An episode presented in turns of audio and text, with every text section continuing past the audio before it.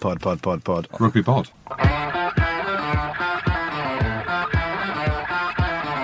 Hello and welcome back to the Rugby Pod. I'm Andy Ryan. Big Jim and Goody are with me as usual.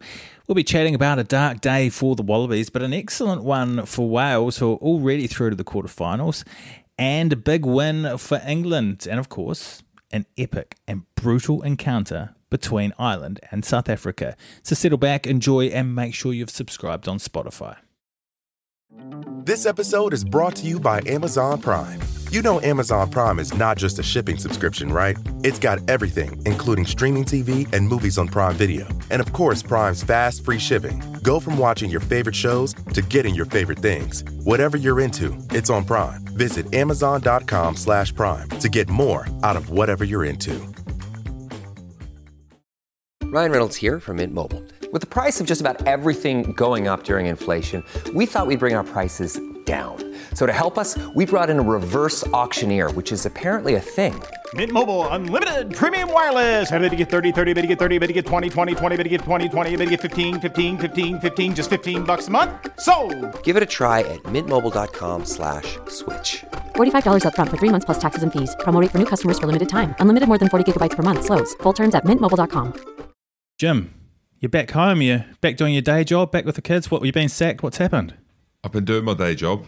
The day job's been at the weekends, but I am home. I am tired, but I am happy. Uh, twins' birthday this week, so daddy's home and he's not going to shout. He's just going to nod. Sleep. I'll probably sleep. Yeah, I'm going to sleep. Let's be honest, I'm going to sleep a lot, but I'm here to help. We've got a big few weeks coming up. Not that we're resting this week. I've got the big one at the weekend for ITV. Can't wait for that. Scotland, Romania. And then I'm going back for the quarterfinals. But I am home for now. But yeah, it's been epic, as we know. As you've seen on social media, it's been amazing. I've loved it. The last few weeks, especially. What was your highlight from the weekend? Who did you speak to?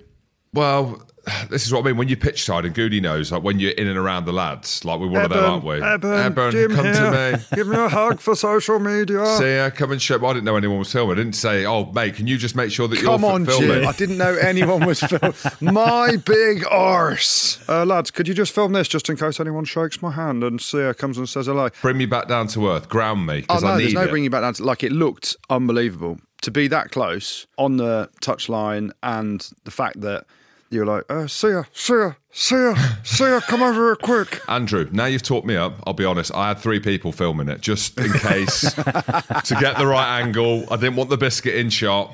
So you've brought me back down to earth. You know what, and Goody, mate, you've been there. Like being, Yeah. there's no better place than being pitch side, and it is an honour to be that close to the pitch.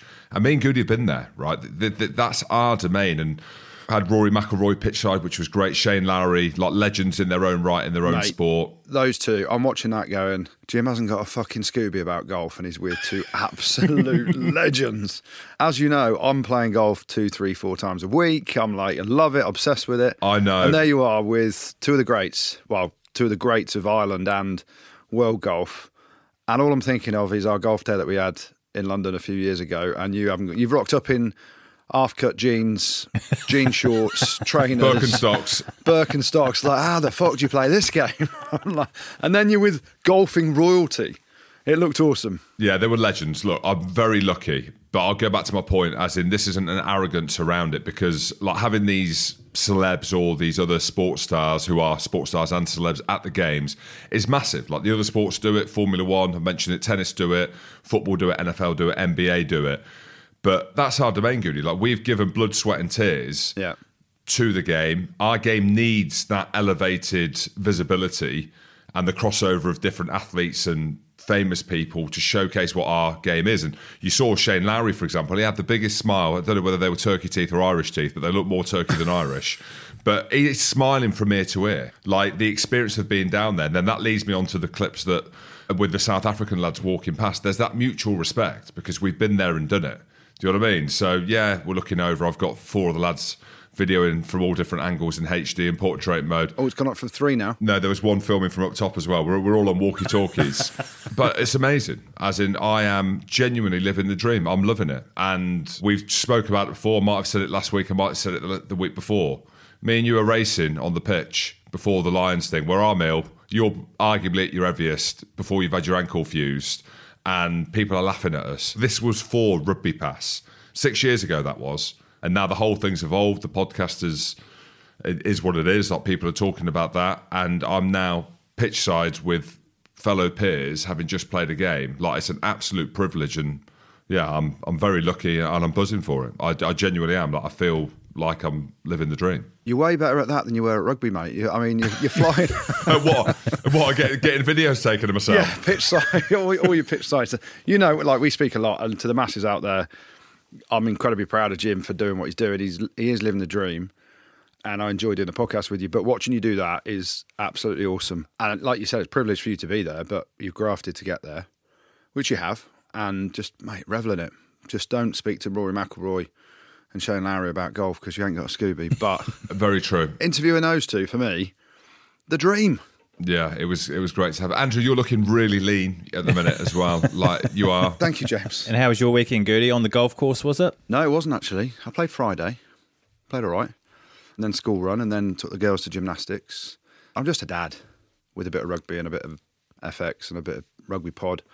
Took the girls to their acting classes and then straight into London. I had a load of beers with Ashy. Chris Ashton, he's a better lad than most people think, boys.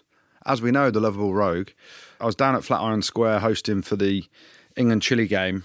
And as I've left the house, I said, I'll be back for Ireland South Africa. I'll watch it at home. I'll get back for that.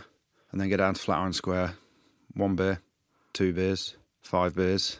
England game finishes 71 0. Henry Arundell gets five tries. Ashley was bitter that he scored five tries. He's like, fucking no way, wingers. I'm a winger. Uh, I can't believe it. Gutted.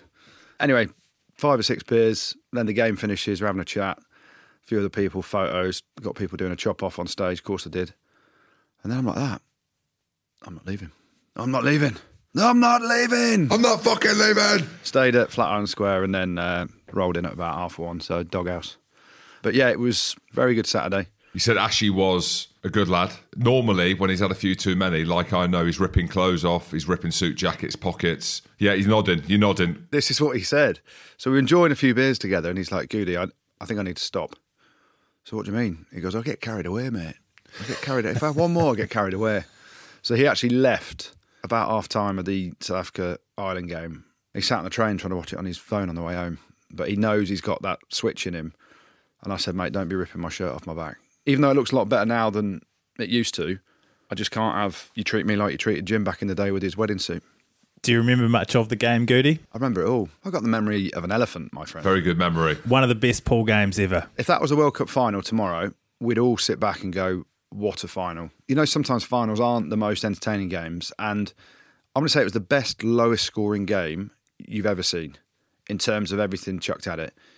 Okay, ball in play time wasn't huge, and you can come on to pure stats around it. It was a game that realistically suited South Africa, but the brutality, the physicality, like the boys from both teams, and you expect it from South Africa because that's their DNA.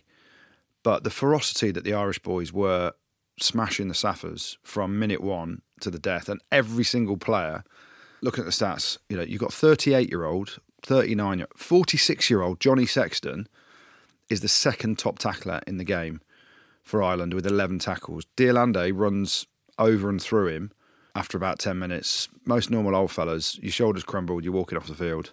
Johnny, stay down for a little bit, gets up and just put in a shift. Every player was phenomenal. You know, Bundee Aki out of this world. James Lowe, I've got a bloke next to me, good lad actually, at Flatiron Square, and he's like, nah, don't rate James Lowe.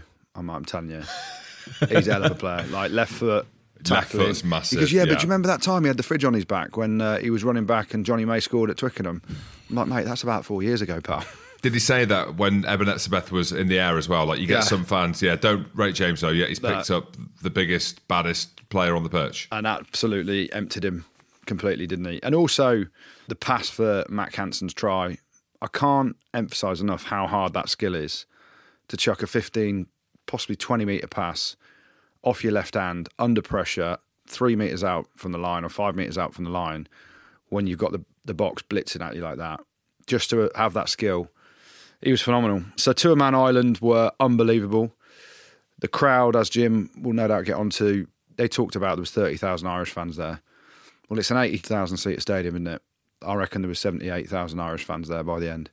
Okay, Ireland had a couple of issues early on with lineouts and all that stuff. But they fixed their own issues, and the game suited the South African way of playing. And let's get onto it. The goal kicking. We talked about it on here before. Manie Libbok, unbelievable player, ball in hand. And we said it, it might cost them in big knockout games. And yes, that wasn't a knockout game, but it was the biggest of pool games for them after dusting off Scotland in round one. And, you know, they came up short. They're kicking less than 50% across the whole tournament so far. And that could be an Achilles heel. Have you seen anything with Manie Libbok's technique, Goody, that you think he's falling down in particular? Because there's been a lot going around on social media about what he's doing wrong, how he's placing the ball. Have you noticed anything that he's doing that's obvious? Well, social media, everyone's an expert, aren't they? So last week we had everyone was an expert on fractured cheekbones. I had one and played four days later, and I had one and played six weeks later, and oh, he can wear a mask. Clive Woodward was convinced it was a jaw. but yeah, every kicker has their own individual setup, their own individual process to go through. Jonny Wilkinson sends messages to the ball. You've got to give that message to the ball, and the ball gives you a message back, apparently, or something like that. But Manie Libbok, the only thing I'd say, and without critiquing and actually going deep into his technique and ball placement and all that stuff, a load of kickers place the ball differently. But what he does is he misses a lot to the left, which is, means his shoulders are coming around and he's he's not finishing square to the posts where you want the ball to go. So he's he's whipping around a bit, a bit of a C-shaped kick. But as a kicker, you, what you don't want to do is listen to everyone's opinions about your kicking and your technique. That's the thing. You need to iron it out yourself with your goal kicking coach. And I go back to the great Dusty Hare, who was my mentor, legend of a bloke. Loose. Loose as you like as well, later in life, probably earlier in life as well. He was a brilliant coach because he didn't give you over detail. He didn't fill your brain with loads of stuff. He's, and sometimes he's like, just fucking put it on tee and fucking whack it over. And it can be as simple as that. But if you are analysing absolutely every inch of your technique from your, your ball placement, your foot placement, your run up, your how long you take. Obviously, you've got the shot clock on. You know what your point is in the stand that you're aiming at. Do you aim to the right of the posts? You know you've got to take in the wind, the underground conditions, all that stuff. You can absolutely mind fuck yourself if you go into over detail. So he's just got to get a groove and find a way with his goal kicking coach. And then if not, just give it to Andre Pollard, who's back because he can play hooker as well. But you're right. The Achilles heel is that now. It's a thing they're going to have to address because the week before they were defending it, and to leave 11 points out on the pitch, then South Africa would have won. Obviously, it doesn't work like that, does it? Ireland's line-out didn't function in the first half. If it did, it could have been more. There weren't easy kicks as well. Yeah. Uh, well, yeah. Look at me. I'm, I'm about to say, I think they were. They, they were there was one that he should have nudged, 100%. The one to the left. Yeah. Yeah, the one that kind of banana around. Look, yeah, but it's the thing now, isn't it? Mentally, it must be. You can't hide away from the noise. And you're working on it. So I imagine Andre Pollard will come in, but there'll be a number of things that they'll obviously want to look at and assess. The hooker could potentially be one, albeit Deon Fourie, I thought, played well when he came on. That not straight was fairly harsh. It weren't glaringly, obviously, not straight. The one thing for me, they took Siya Kolisi off at 52 minutes. They were winning.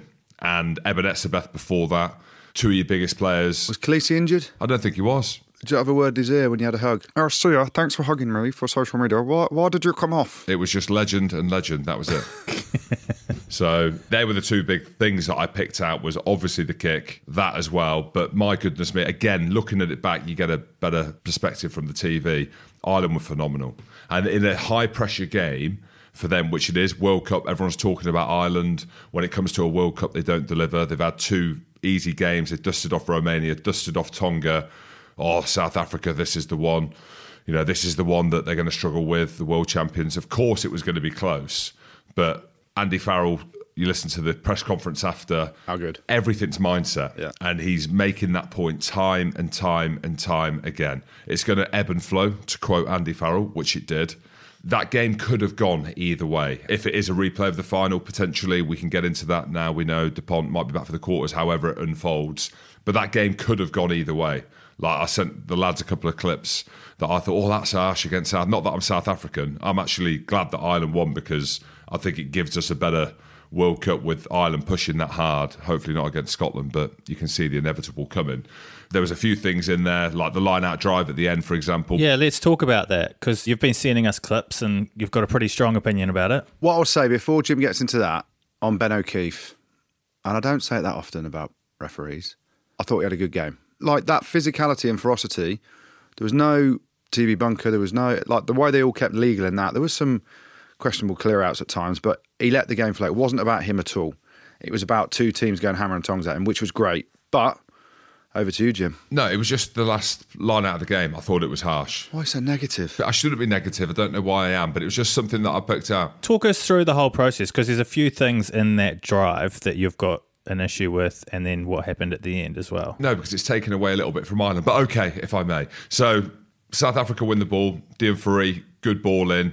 Tadhg Beirne gets himself in a position up the side, gets himself in the way. Didn't change his mind. Didn't change his mind, no, but he's swimming up the side. And the ball is available, but Ben O'Keefe's on the wrong side. He says play it. He might have said it once, might have said it twice. And as Cobus Reinach is about to play away, bang, blows a whistle, end of the game. It doesn't really matter because Ireland deserve to win the game, right? So I think we can all sit here and say that. But they're them little things where you talk about big decisions on the biggest stage in big games. And my point in me saying that is South Africa are just as good as Ireland, right? So you think about the things that they can fix. If they bring a Andre Pollard in, if they do a 6 2 bench instead of a 7 1 bench, if buts and maybes, South Africa will be back, right? They're an unbelievable team. I mean, that was one of the most ferocious test matches I've ever seen in terms of physicality. They are both so evenly matched. And then it comes down, and I called Alan Gilpin out, sat with him watching the Wales Australia game. Legend of a bloke, actually. And I was like, who is it? What's Bill doing with he, Alan was like, no, it's not Bill. We're just letting him take the heat for it. It was me. so he's happy for me to put it on record. He, he two years ago, said, yeah, it, it, it was me who made the decision around the seeding and stuff like that in hindsight. But he's a quarter Welsh as well, so he wants to give them an easy path to the semis. He didn't say that. that was me. I was saying that to him. But what a game. Look, uh, undeniable, best pool game. It's one of the best games I've ever seen because I was there and maybe because the atmosphere and the energy. And that's the kind of rugby that I love to see. The only thing on Ben O'Keefe that I will say about that last sort of collapse line out drive, which obviously the South Africans are raging about. They're going to miss the conversion anyway, so it's a be a draw. Why being horrible? Sorry. Apologies. As he's saying what he's saying, if you watch the clip back, Ben O'Keefe is like, use it. Where is it? Let's see it. And he goes round to the far side, and the way that Reinach falls, his arse and his back and his shoulders are blocking Ben O'Keefe's view to see the balls alive. And we get the, the view coming from this side where Ben O'Keefe has gone round the other side and it looks like it's available, but he can only ref what he sees. So harsh, but it is what it is. And he ref what he saw and he didn't see the ball and Ireland win. And Andrew picked Ireland to win the World Cup. And I did see, was it a tweet or was it on LinkedIn or it was on something where you mapped out the road to the final? Yep. You know what? I would say, having seen that, and because of it being South Africa who've been the best team, I'd say Ireland are favourites now. If they can get past the quarters, why are you being horrible, Jim? But that's what we do. I think deep rooted we're negative, but we're trying to put positive spins on everything. And here's the thing you talk about quarterfinals. Andy Rowe's sitting there very quietly because the one team that's under the radar, everyone's talking about Ireland, France, South Africa, even England a little bit, New Zealand. Everyone's written them off for a limb now. Mate, Ireland's the best case scenario for us. No one wants to come up against the Springboks and get beaten up in the quarterfinals. You come up against Ireland after they've had to string together games against Tonga, the Springboks, then Scotland. Johnny Sexton's going to be limping into that quarterfinal. Nah, If he plays against Scotland, Oh, of course he's going to play against Scotland. I don't know. May be interesting to see. you reckon? Well, look, you know, Scotland need to win the game against Ireland and deny Ireland a bonus point, right? So, I don't know. Gosh, it's going to be. I, I feel for us. I blame Alan. Alan, mate, we're out before the tournament's even started, mate. One game in and we're out. we're not. We're not out. There's still hope. Someone's giving loads to me at the airport. They're asking me about it, and I was like, "Look, it's going to be difficult." He's like, "I knew you'd say that. I knew you'd say that." I said, "Well, why fucking come up to me and ask then?" I'd like, I said, "Oh, it's going to be easy." Sorry, no, no, no. I've watched Ireland, South Africa. It's actually going to be really easy for Scotland to get out of this pool, mate. Idiots. What the hell? Idiots. You mentioned Andre Pollard. Is he the starting 10 if you're the Springboks coach heading into the quarterfinals? I don't think so. Really? I don't. I think Manie Libbok has been so good. I mean, what's Andre Pollard played? 20 minutes for Leicester? Yeah, it was a big one, though. 20, 25 minutes against Sale away on a Friday night. There you go. I don't think you can bring him straight back in. It's a big one, isn't it? Because the way they play now, the Springboks, they've gone from boring as anything when they beat the Lions and, and that stuff to they're really exciting to watch now. They've got that forward power facet of the game and the kicking and all that stuff. But Willemse at fullback, Libbok, Obviously, got Cheslin Kolbe. These players are exciting to watch. Faf de Klerk, how good did his hair look as well? I felt like I needed to smell it, to be honest. It I did so smell lo- it, but I asked them to cut that out of the video. Just a bit weird. Okay. yeah, a bit weird post match. It's a massive one, isn't it? Because yeah, Jim's right. Andre's not played very much. Maybe he goes on the bench, and as soon as they miss one or two, and it's close in a quarter final, semi final, potential final, you bring him on. But Which they've done, Goody, with Morné Steyn before, if you hmm. think of big games gone by. it's a big question mark now because they've backed Manie Libbok a lot in the press and everything, but you can't get away from the fact that they're missing kicks. And all they'll be thinking is in a quarter final against France, what happens when it's close? And maybe they'll be thinking against France because France score a lot of tries. The way they attack, they score a lot of points. So maybe they're thinking we start with Manie Libbok because we need to play an expansive game at the right time for South Africa and then bring Andre on as and when. And then if you play England in a semi final, if we beat Fiji, which is a big if, because we know how good Fiji are, then it's maybe a different conversation to how you play against England. But against France in the quarter final, which is who they're going to play, yeah, maybe you go Manie Libbok to start off with. Psychologically, do you think the Springboks are hurt now? Like, does that have some impact moving forward negatively for the Springboks and positively for Ireland, of course? Shall I tell you honestly what, what Eben Etzebeth said to me? I didn't know whether to share it or not, but we're obviously best friends. I, was, I just said to him, a physical game, and he's like, uh, we'll get them again if they make it through. if they make it through. That's what he said. So he talked about the world champions, right? We're talking about top two best teams in the world. The psychological part, I don't think affects South Africa. I go back to my initial point. They get the kicks at goal, they get that line out drive going at the end of the game, potentially a different referee. It looks very different, right? But Ireland have beaten them now. Ireland have beaten the All Blacks in the Test series. Ireland are Grand Slam champions. That's the one. And they're not going to face them now until the final. I think playing France in the quarter final, and we'll get on to France with or without Dupont. Are they the same team? There's a lot of stuff to happen to get to that point. But I think South Africa have this kind of arrogance, and rightly so, because they're world champions, that they can beat anyone. I don't necessarily think it's arrogance, but I think it is. You talk about the psychological impact of stuff. Eben Etzebeth will be watching that tackle back of James Lowe where he gets lifted. Does that ever happen to you, Jim? Second row ball. Well, I mean, you probably dropped it before you even caught the ball, but My safety mechanism was just to hit the deck as quickly as I could.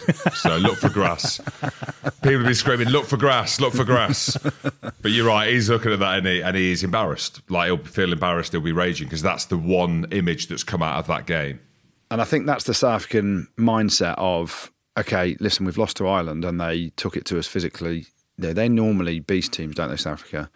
But their kind of mindset and mentality is always, right, that's the challenge that's been set. Let's show them what South African rugby is all about. And they'll have no problem bouncing back from that. The South Africans, it'll actually motivate them more, I reckon. And they did it in the World Cup in 2019, didn't they? Obviously, a very similar game against the All Blacks in the group stage in terms of the ferocity, the physicality, the intensity of everything that went on in that group game, and they come back and win the World Cup. So they're the only team to have ever won a World Cup after losing a group game, and so I absolutely wouldn't write them off, and I actually think it will spur them on. Jim, you mentioned you had a chat with Eben. Did you have a chat with any of the Irish players, the media team that you're near them? Well, I was there with Dan Leavy actually, and it was so nice. Like Dan What a Leavy, boy. what a legend! But I tell you now, I know when we had him on the live show, we said that he speaks incredibly well, and he was like, "Oh no, I'm not. I'm going to work in the city. He's doing some stuff in whiskey and stuff like that." Very, very smart lad. Like understands the game, very close to the players. It was really nice seeing his interaction with the players as well. I could hear some of the stuff they were saying. Like James Lowe was chatting to both of us. He just said like they missed 11 points at goal, so a lot of them were pretty understanding of the way that the game unfolded. They know that they need to be better. But yeah, there's a real buzz around this Irish team, isn't there? And again, now having won that game, and you can't underestimate the energy and the fans in the stadium, what that does. And Goody even talking about them winning the World Cup, like that blows up on social media. We're over in Dublin all the time. They love rugby, right? The enormity of them winning a World Cup cannot be underestimated. And you look across that team, there's no weak link now. The only weak link is, and we've said it before, is they're so reliant on Johnny. But he came through that game. Pieter-Steph du Toit was absolutely smoking him. And he was getting up and he was going again. So they keep him fit. There you go. Crowley did well when he came on. He did. Well, you mentioned Crowley before. I like Crowley as well. Yeah. Teo did really well when he came on. Finlay Bealham. Yeah, my boy. He was involved in a couple of the scrums that, again, could be marginal calls. They weren't marginal calls, but I'm not basing it on that. He is banging boys, getting off the line, chopping them, banging them. He was very good because you think Tadhg Furlong the whole time, oh gosh, the island, like the bomb squad, etc. He comes on and he was very good, very impressed. I was a bit of a fanboy on Saturday, so I sent a few of them, a few messages on social media. Finlay Bealham was one. My holiday friend James Lowe sent him one. Talking about Dan Leavy, Jim. Well, I had a couple of back and forths with him over the weekend because he's absolutely loving life in Paris, and he did have a complaint. He had a big complaint about you. What? Not your breath, not this time. No, breath's all right now. Sorting out that tooth. Not your breath, but more so the fact that he's going out and I know Beck, Mrs. Hamilton, listens to the pod, so I'm not being paid to say this. She never listens to the pod, you know that, but keep going. But he's painting the town red. He's painting Paris, well, he's green now, actually. He is loving life, and he said the one disappointing thing with Jim is he won't come out for a load of beers with me. So you're all business, mate. Andrew, you know, it is all business. I was up at half four in the morning, having got to bed at half one, two o'clock to head down to Nice for the Scotland game. And you know, it's like when we go full noise. You know what happened in Marseille? No, I don't. Well, this is the meme that I sent you the day after Marseille. Now I want to know what happened in Marseille. I don't remember what happened in Marseille. Bullshit! I generally don't remember what happened in Marseille. Jim. That- That's why, mate. We ain't. I ain't going out. It's all business. I didn't even go out, did I? No, me neither. Goody, some of those Irish players you're messaging on Twitter, any of them want to come on the pod or? Well, we have good relationships with a lot of the Irish boys, Johnny Sexton being one, a load of the others. We get on well with them. They're, they're all great lads, but there is a bit of a complaint coming in now, isn't there, Jim? Well, there's no complaint. There's just no access. It's the only downside with Irish rugby at the minute in terms of access to interviews, one on ones, getting to know the lads a bit more. And maybe it is that whole thing around keeping it within the family of the rugby team itself and the squad and not letting there be any distractions. But it is a massive shame that they won't allow access to individual interviews because the sound bites would be brilliant. And they're all level headed guys that, you know, they're not going to come and say anything ridiculous, are they? That's going to pump up other people, other players, other countries. But it is a bit disappointing, but I'm still a massive Irish fan. We'll come on to Wales in a minute, but Eddie Jones is Wallabies side. Goody, do you want to start on this, mate? Holy smokes. Go get him, Goody. Go get him. Well, I did not want to say I told you so, but I told you so. Past his sell by date, tick, said it months ago. Runs a toxic environment, supposedly, and it's coming out. A penny for the thoughts now of Dave Rennie, Quade Cooper, Michael Hooper, Bernard Foley. Brad Davis, a lot of other coaches that have worked for him. He knows Eddie's way, and that's the only way he knows. And okay, when you're the boss, that's what you do. But when you've been such a failure as he has since he took over Australia, and he's coming out and sticking it to people, journos, come on the journey, mate. I'm not talking to you, mate. You don't know anything about rugby, mate.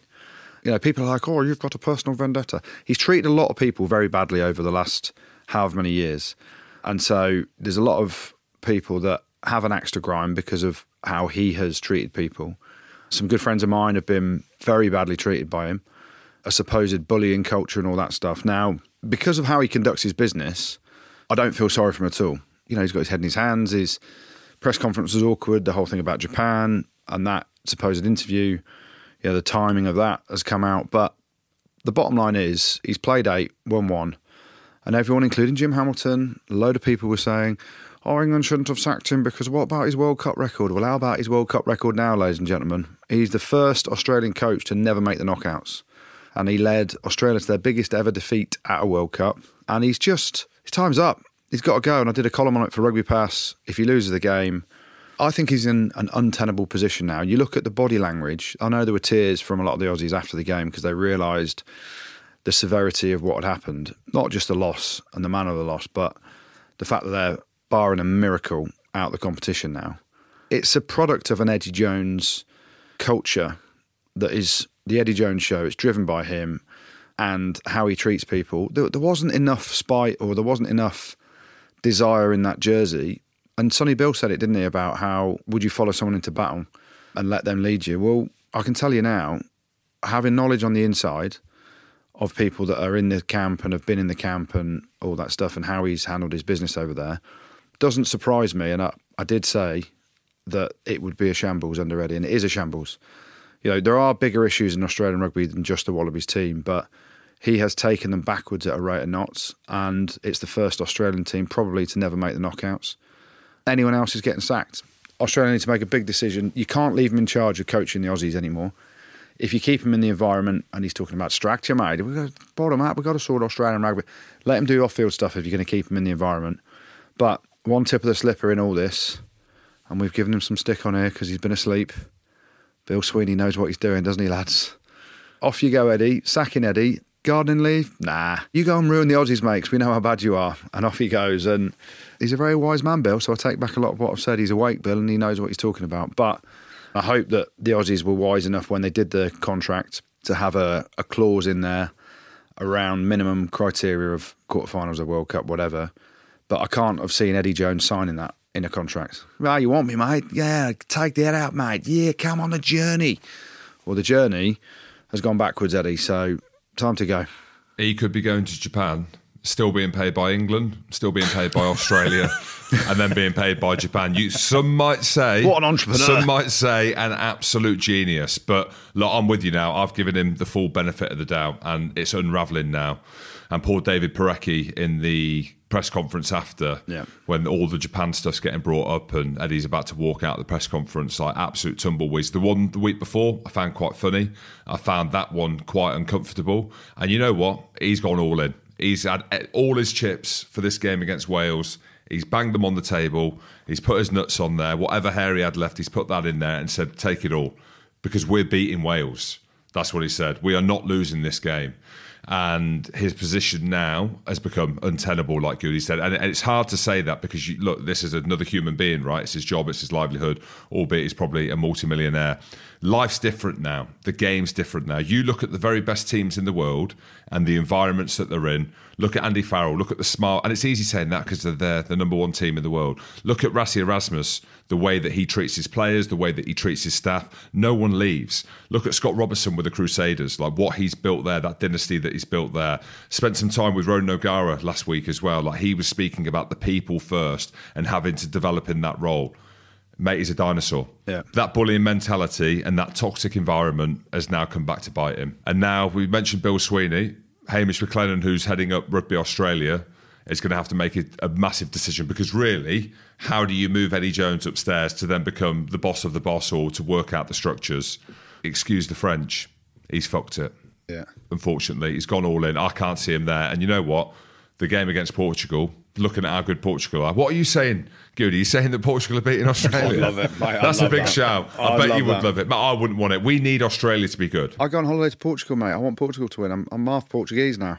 What I will say, and I've got to disagree, I, I like George Gregan on punditry.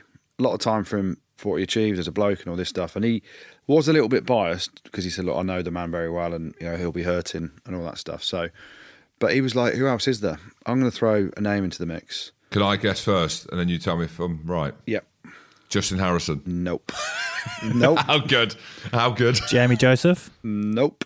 We've had him on the podcast, ladies and gentlemen. Andy Friend. Yes. That'd be good. Now, he's a great bloke. He's a brilliant coach. He's got experience of Australia. He's Australian. He has learned a hell of a lot coaching Connacht, done a bloody good job, knows the detail of what works for Ireland. Aussies like Aussies, right? They didn't really take to Dave Rennie that well.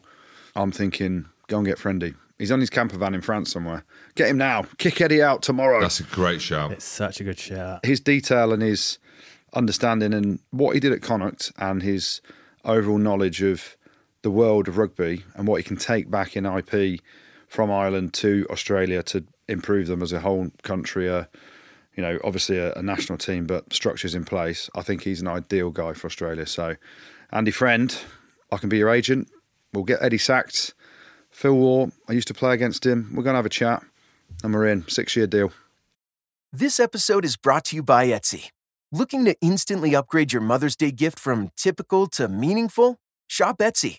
Now until May 12th, get up to 30% off personalized jewelry, style, decor, and so many other items mom will love.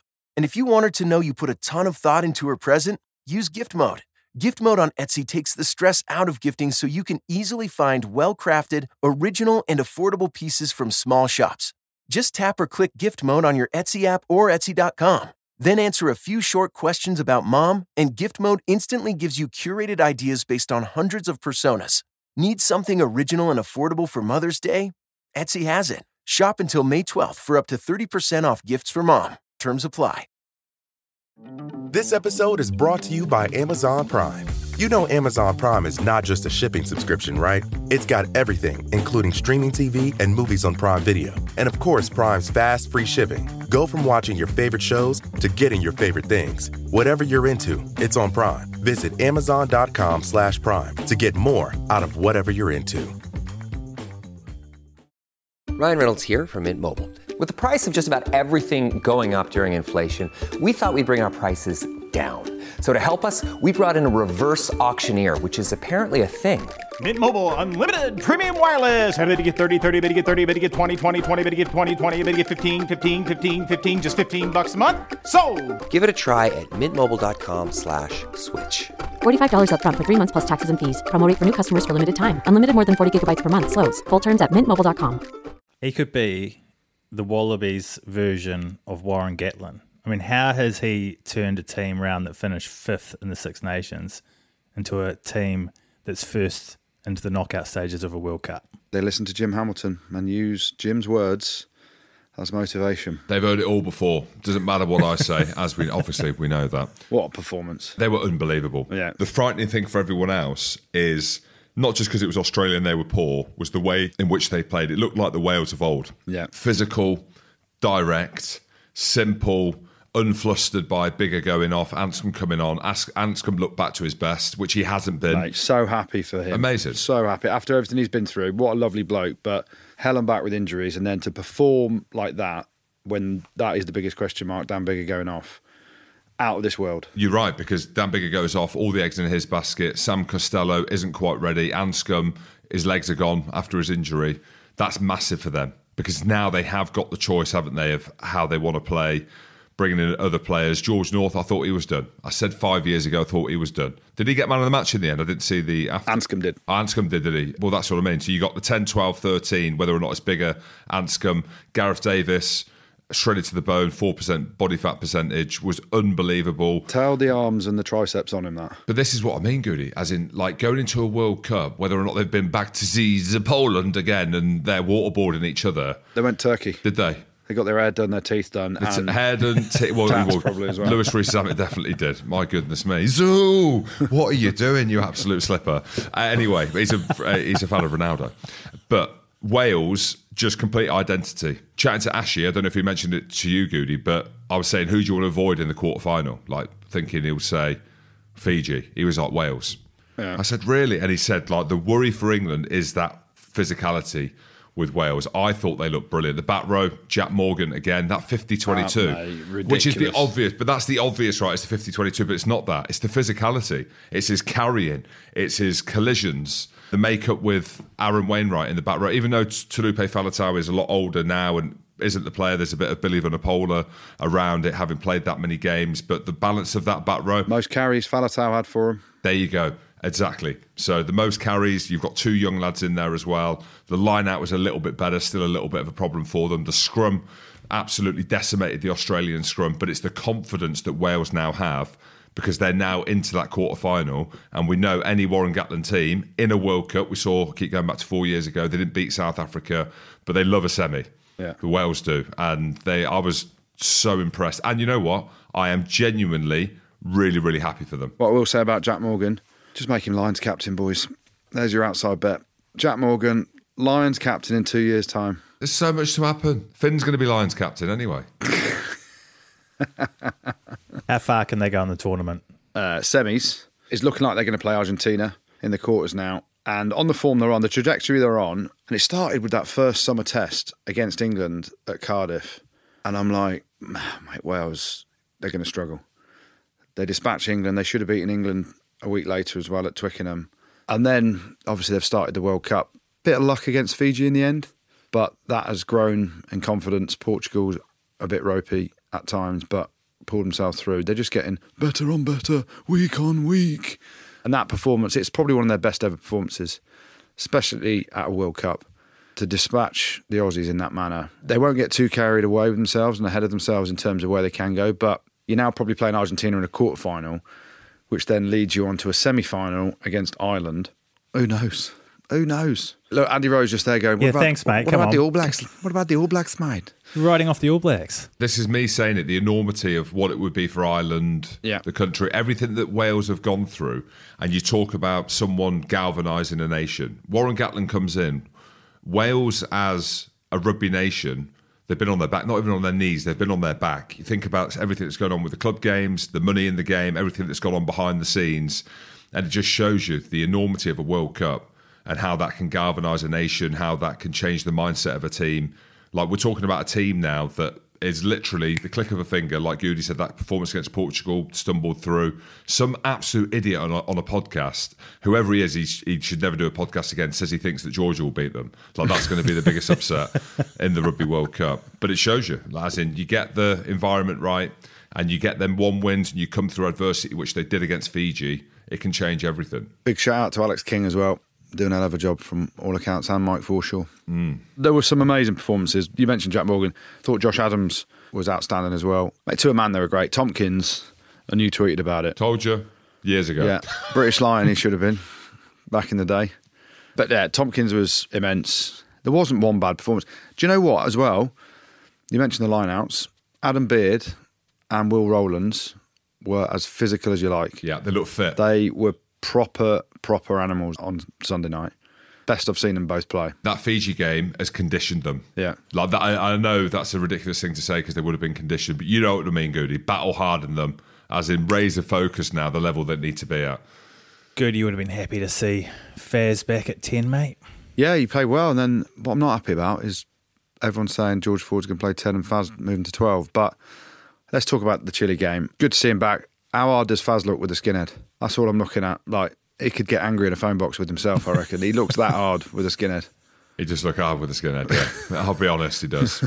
just d- doesn't look happy. Just d- never looks happy. The first 10 or 15 minutes, we made a load of errors. We're trying to change the way we played against Japan and Argentina. And we were putting width on the ball, making a few errors and all that stuff. But it was okay because it was Chile. And then eventually we clicked into gear.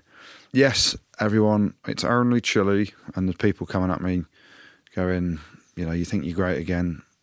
Listen, we put 71 points on the lowest ranked team in the World Cup. But we got some more confidence, momentum. Boys are getting touches, second touches, shaping attack. And it was kind of like the perfect scenario how we didn't start the game particularly well, making errors, but we stuck to getting width on the ball, getting to that edge. You know, Arundell gets five tries, one of them a ridiculously good finish. A couple of easy ones that even actually Jim wouldn't have scored it because he'd, he'd probably dropped the ball over the top from Faz. Could he start now in the big games? I'd be interesting. He's got a few interesting selection issues now. Similar to Gats, right? Gats has now got an issue. Does he pick Anscombe or Biggar if Biggar's fit because of how well Anscombe played? Well, Marcus Smith was outstanding at fullback. Yes, it's only against Chile, but he added a layer to our attack and an excitement in those wide channels that we haven't seen. Or do you go back to Freddie Steward, who's so dependable under the high ball? On the wings, you've got Jonny May, who initially wasn't in the squad, scores a try against Fiji, is really good in the Steve Borthwick kind of mould of chasing kicks, box kicks, how, you know, we, we will go back to type to play in the knockout games. Or you've got the excitement of Arundell on that wing, or there's Elliot Daly, and, you know, obviously Elliot played at 13 and he brings his own strength. So there's loads of different questions now for Borthers to try and work out. What would you do and what do you think Steve Borthwick would do? I think you've got to have Arundell in the team because of the X factor that he brings. And then you coach him and coach him and coach him on position and play. Like Richard Wigglesworth has got all the experience of understanding the game that way. You pepper him with high balls and you work on him. But he has got something that not many players have got. He, it's like Lewis Rees Zammit, right? He has got out and out wheels, X factor power. Look at the quads on him. Like his strength in kind of the midriff and the quad area just gives him freakish speed, freakish power. Some people say, and Ashley was like, oh, he's a bit of a space cadet at times, positionally. The irony. Yeah. But credit to it, five tries, you know, one of very few players to have done that. A couple of them were just easy finishes or whatever. It was exciting, wasn't it? Marcus Smith at fullback, exciting. I don't think Steve Borthwick starts him there.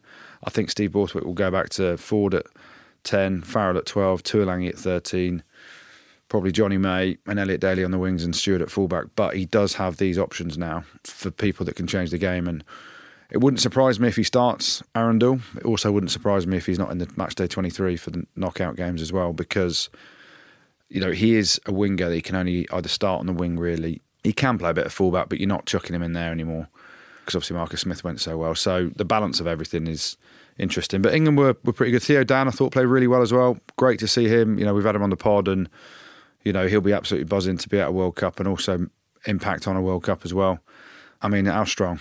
I know he's come from centre to hooker and all that stuff, but how strong? And you do wonder whether there'll be a shift. And a lot of mates with Jamie George, not saying that Theo Dan should start ahead of Jamie George, but they need a bit of power somewhere. And that's why I think, actually, not based on that game. Well, yeah, it must be based on that game where Henry Arundell scores the five tries that he scores, but it is only Chile. But they need an X factor. Yeah. And it's like Lewis Rees-Zammit, like you just said then.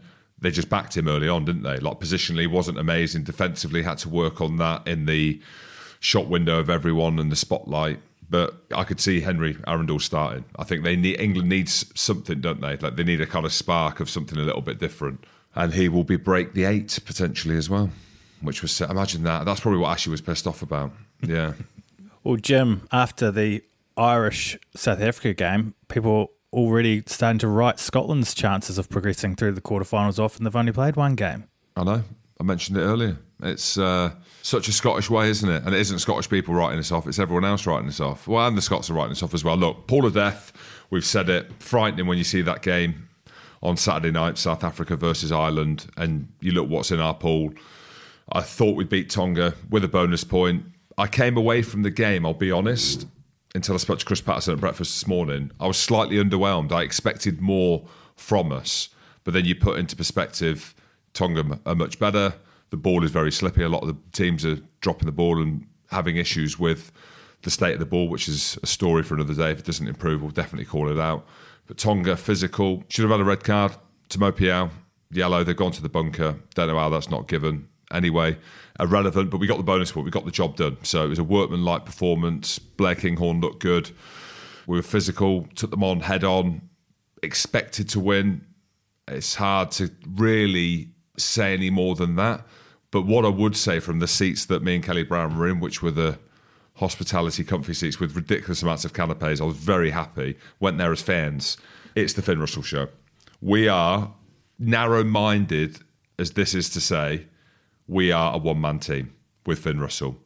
Like his ability to move, his passing, when he's on song, as we saw against South Africa, how they rushed him. Not that that is the worry, but that's just the assessment of looking down on the birds. Like he is the keys to the kingdom. I know Jamie Ritchie got knocked out; he, he was concussed, and that's why it should have been a red card as well. But if Jamie isn't captain for whatever reason, I think you just give Finn the keys to the kingdom and you go all in on him. We'll get a bonus point against Romania. Sorry, Vern. I'm not sorry at all. We'll get put a bonus point on Romania, and like I mentioned earlier, we need to beat Ireland and then get nothing out of the game. So it is the impossible challenge. Expect us to beat Tonga. Good game. Lovely stadium in Nice. They were physical, everything you'd expect. They weren't fit. They were walking around by the end. They gave us a good physical test, but we get got through that. We'll get through Romania, and then goodness me, seventh of October, it's one in all in. Bit of a question for you, Jim. Yes, please. So we talked about Big Faz, Andy Farrell earlier, sticking to his identity of what and focusing on his team and playing to their strengths. When I saw the Scotland team come out and he's got Carl Steyn on one wing and he's got Darcy Graham on the bench and he's got Chris Harris in the centres and he's got Hugh Jones on the bench. Hugh Jones and Darcy Graham have been two of your better players, top five, top six, seven players, probably over the last however long. And part of the reason Scotland have been so good to watch at times. Has Gregor Townsend gone the, down the route of, oh, I want to try and match Tonga with physicality, and I'm picking those two, as opposed to sticking to what's best for Scotland? I'm not saying Carl Steyn played badly, he didn't. I'm not saying Chris Harris played badly, he didn't. I actually thought Carl Steyn played really well, but. He's a fantastic player. He is. But then Darcy Graham comes on, ridiculous try, and was exciting every time he touched the ball. He's picking those two, not to match them, but because he's playing Tonga and he thinks, well, they're big, so we better pick our biggest players, as opposed to playing to his pure strength of, of what he sees. Well, I'd say Hugh Jones is bigger than Chris Harris, but I know what you mean in terms of identity of Chris Harris being a defensive player more than an attack and Hugh Jones being all out attack. I would say, and this is me with a little bit of inside knowledge as well, that there isn't a huge amount between Carl Steyn and Darcy Graham. I know Darcy Graham scored the wonder try when he came on, But Carl Steyn, we scored four, four tries against Tonga last time he played him. He's a very good player. There's an argument that they could both play. Mate, Duhan was ridiculous.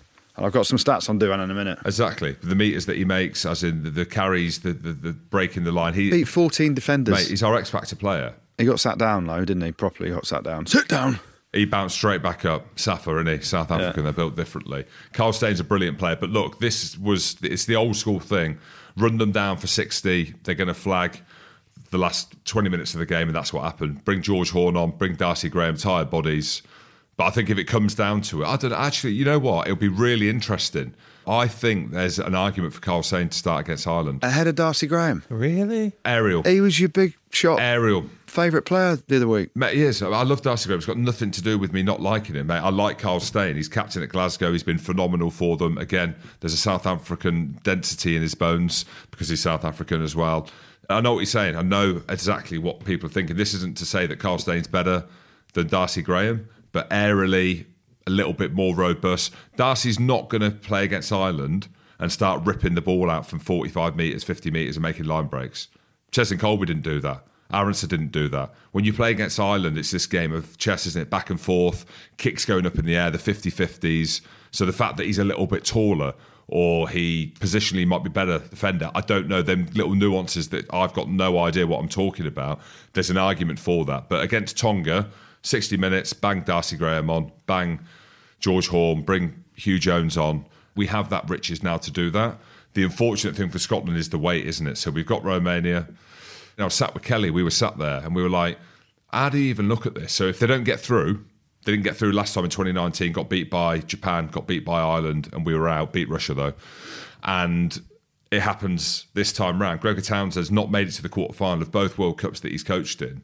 How do you even measure success? But you know, if you're speaking honestly, you're looking at Scotland, we're miles better. We're fifth best team in the world. But the gulf between five and everything above that is massive. I mean, it's harsh, isn't it? But that's why you are working at World Rugby, James, to change the narrative, change the draw. So next time round, when we're all in Australia, Scotland can play Chile. Scotland in their group get Chile, they get Portugal, they get Uganda. And they get one R team, and then we definitely qualify like England, yeah? You never know. All right. Jim's actually pushing to get the draw done now for the next World Cup. Yeah, that's what Scotland ironically need, isn't it? But it's hard, isn't it? So what, what do you do? What's your assessment of Scotland after this if we don't beat Ireland? Well, you've lost to the best two teams in the world. There's no shame in it. I'll rib you until we lose to you in the Six Nations, probably. But It doesn't matter. It's disappointing. Like, as in, you, you going home and it's you're disappointed. You get it. Then what? for me, there's no better coach for Scotland than Gregor right now. It's not a question of you don't make the quarterfinals, get rid of him because of the progress you've made. It's just so unfortunate that World Rugby did the draw three years ago. Blame Alan Gilpin Jim, do you think they can beat Ireland? or the pause. The pause says no. Well, the, the, well, the, the, Why are you stuttering? if you're asking the expert opinion, no, Scotland shouldn't win, and they probably won't win. But on any, any given day, it can. If Ireland turn up and they're not at the intensity they were against South Africa, if they make a couple of changes, if they take Scotland lightly, Scotland can win. Yes, they can. Send some haggis in and give them the shits. That's what you need to do. Haggis doesn't give you the shits, Andrew. It might be the 25 potato scones you had when you were up here after 12 pints of Guinness that give you the shits. Scotland can beat Ireland, but it's going to be extremely difficult. When was the last time we beat them? It's been absolutely years, and Ireland are on fire. They've shown that now. It's going to be incredibly tough. We're a good team, but I'm pretty down about it at the minute. But come the 7th of October, when I'm there, pitch side again, I'm high fiving you know, Ganassi to see it to come pitch side with me and Eben and all these lads as well because they want Scotland to beat Ireland. I might feel differently about it, but it's going to be incredibly tough. And it'll be tough for Anton Dupont to come back as well. What are we making of that? Back for the quarterfinals with a face mask on, or Yeah. PhD, Jim. Andrew, we know. We've played with guys that Brad Barrett, he had a plate put in his cheek and played, but he's built differently. He played a week later. You know, Anton Dupont built differently as well. Firstly, we should say how horrible. Well, firstly, we should say, your mate, what's he doing? Fabien, you're 50 odd up at half time. You Mental. A, why is he starting against Namibia? And B, at half time, why are you leaving him on for? Mental. Because you open yourself up to that, don't you, in reality? And it it's a tragic, tragic kind of outcome to the game and the World Cup. Johan Deysel, You know, he's got pelters on social media and some real harsh abuse, which is uncalled for. He, he's not deliberately tried to smash him in the face, but he's just got a tackle badly wrong. And he's actually leading with his head. It's not even like a clear shoulder, like he's trying to blitz someone. It's really unfortunate, but it's a red card, bottom line, no doubt about it. It's just, it's, it's a massive shame. If there's anyone that can come back from it, though, it's DuPont. You know, how he's built, well, we were chatting about him the other week and he doesn't even sweat. He's, you know, I'm surprised Deysel's head wasn't sorer than the old cheekbone, to be honest. But massive shame. And if he does miss the quarterfinals and France lose, then you can kind of look at Fabien Galthié's decision to leave him on. It's crazy playing him in that. mental. And he is like I, I tweeted about it, and you look at the interactions on there. It's not just a throwaway statement. France are going to struggle without Anton Dupont. Mm. They just are, just mentally, emotionally. Losing Ntamack is one thing. Losing your captain. When was the last time you've not played in a big game with Anton Dupont? You're going in blind, effectively, into a quarter final against the world champions or the best team in the world in Ireland. You go into a quarter final to play them without your best player and your captain, the one that everyone's talking about in the world. Well, I don't think I know. It's an incredibly big ask emotionally for France to do that. So, does Anton Dupont play? Using my PhD, I'll chat to Pesser Dave. I think he plays. He's definitely be on the bench. Whether or not he starts or not, I don't know. It depends on his recovery. It Depends how many hours sleep he gets in the oxygen chamber. Does this open the door for Italy in any way to beat France? No, No. You want to worry about you playing him. Yeah, exactly. The All Blacks. Actually, do you know what? it was pretty tight in the Six Nations. Yeah, ordinarily you'd say no chance, but God, it'd be funny, wouldn't it? Go on, Italy. I can't see it happening because France have been that good. but they've stitched themselves a little bit by playing Anton Dupont in that game, like they have. Be interesting, but Andy Rowe, if I'm the All Blacks, I'm worried about Italy first. Let's have a look at the games coming up this weekend. Then Fiji, Georgia. Jim, have you given up on Georgia yet? After the game against Portugal, yes, unfortunately. And I saw them training last week. My old fitness coach, Chopper, who is training with them. Paul Tito, do you remember Paul Tito, Cardiff? Yeah. Line out guru, he's there as well. Joe Worsley was there. Joe Worsley looks a bit old now, doesn't he? I saw him. I thought, who's that granddad stretching? It was Joe Worsley. Oh, that's coaching for you. It is coaching, coaching Georgia. Shadow of them former selves, and they were lucky to get away with a draw against Portugal, who were fantastic, especially in attack at the weekend. Nah, Fiji, different level. There's levels now, and unfortunately for Georgia, they've disappointed this World Cup. I don't like saying that. I thought they were going to beat Wales before. Absolute idiot. No, comfortable win for Fiji. Be very surprised if Georgia even get close. Yeah. And Fiji now have it obviously in their power. They're in control of their own destiny. And interestingly, Jim, when you were talking about Chris Ashton earlier, when you said about quarterfinals, and we're talking about Fiji now, England more than likely going to play Fiji. If they beat Georgia this weekend, then it's a sure thing, pretty much. Chris Ashton said he was worried about Wales's physicality. Fuck, England are going to play Fiji. what about their physicality, Ashton? Yeah, he's blinded though, isn't he? He's like he's he's in that old school mindset. This is a different Fiji team. Yeah. So, yeah, Fiji by 20, I'm going to say. Yeah, I was going to say twenty as well. Australia, Portugal. Let's go, Portugal. Come on, boys. Yeah, okay, let's go. Portugal by twelve. Can't see it. I'm going to say Portugal by six then. Come on, yeah, Portugal. I'm, I'm going to stick to my guns. Portugal by twelve. Argentina, Chile. Argentina have been underwhelming, haven't they? They've been crap. Big derby, isn't it? Big derby, yeah. South American derby. Uh, Argentina by 55. I'd go Argentina by thirty-two. Scotland to keep their chances alive against Romania. Yeah, Romania have got a big game in them. Romania by. no, I'm joking. Scotland, will, I think they'll go about their business. We saw the social media post going around beat Tonga with a bonus point. Tick. Beat Romania with a bonus point. That'll be a tick. I'm going to go Scotland by 72. Oh, I'm going to go Scotland by 54. I think there'll be a few changes. I think Ben Healy starts at 10. Hamish Watson comes in. I want to see a few changes. 54. All right, well, let's finish things off then with the good, the bad, and the ugly. Yeah, let's. We're going to start off with. I mentioned him earlier, but we're going to give him mention the good. Bill Sweeney gets a shout on the good this week. Absolute genius to let Eddie Jones go, sack him as England coach, and then let him go off to Australia. Don't put him on garden leave. Let him ruin the Aussies. Well done, Bill Sweeney. You know your rugby unions.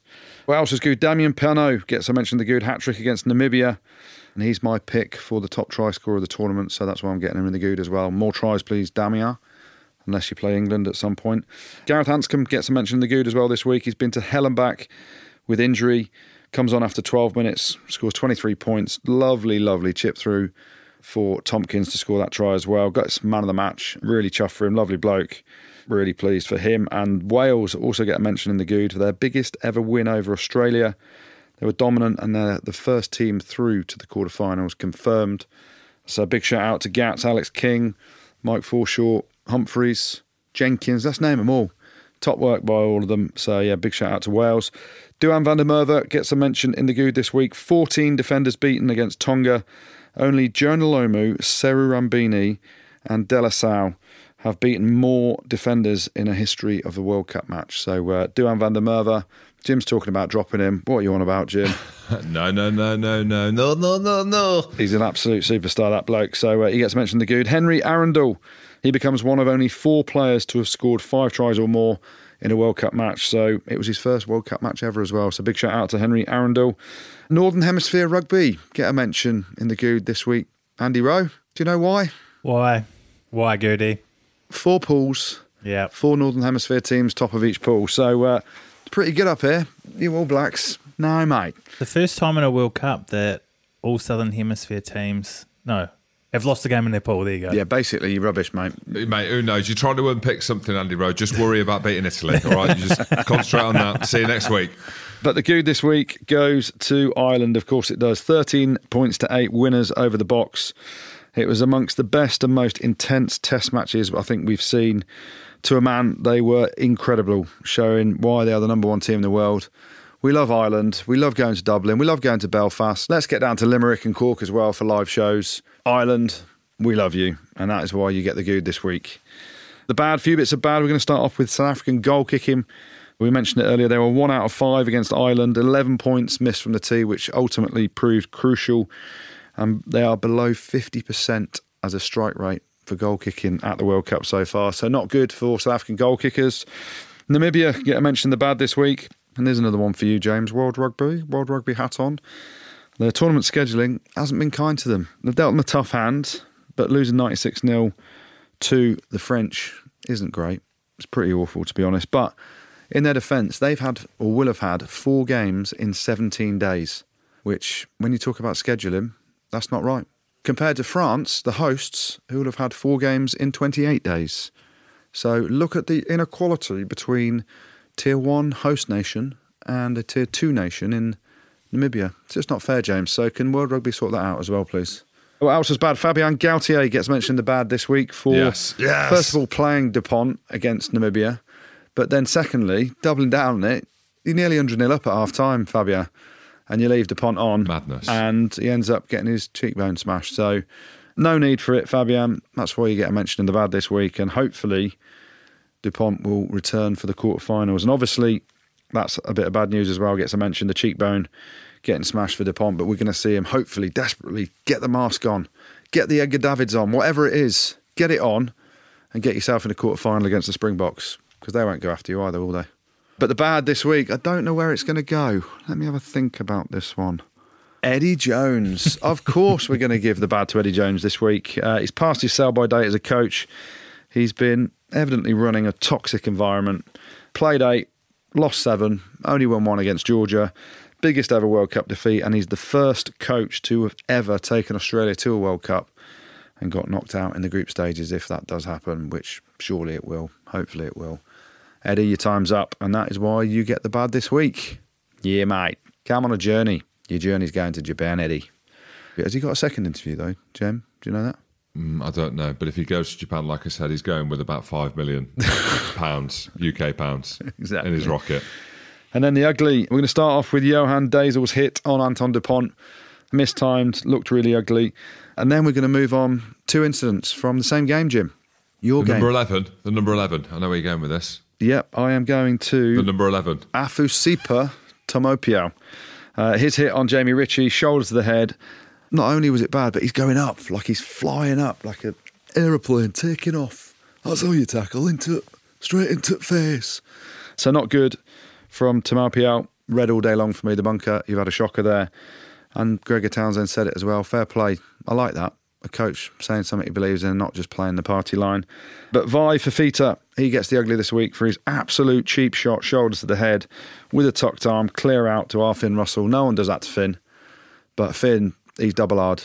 He can just bounce off that, get a five guys in, He's nails, mate. and he's hard, hard as you like. It doesn't look like he should be hard, but Finn is hard. Glasgow boy, isn't he? yeah. From the streets of Glasgow to the Lambeau of Paris. Uh, now Bath. I wonder if the Lambeau's going to be in Bath. But anyway, going back to Vi that's why you get the ugly. Don't do that to our Finn. Thanks, Gertie. And as you've heard, this World Cup, we've been asking for your beyond expected stories in partnership with Asahi. And this week's story comes from Matthew Thompson. I was lucky enough in 2019 to spend a month in Japan following Wales at the World Cup.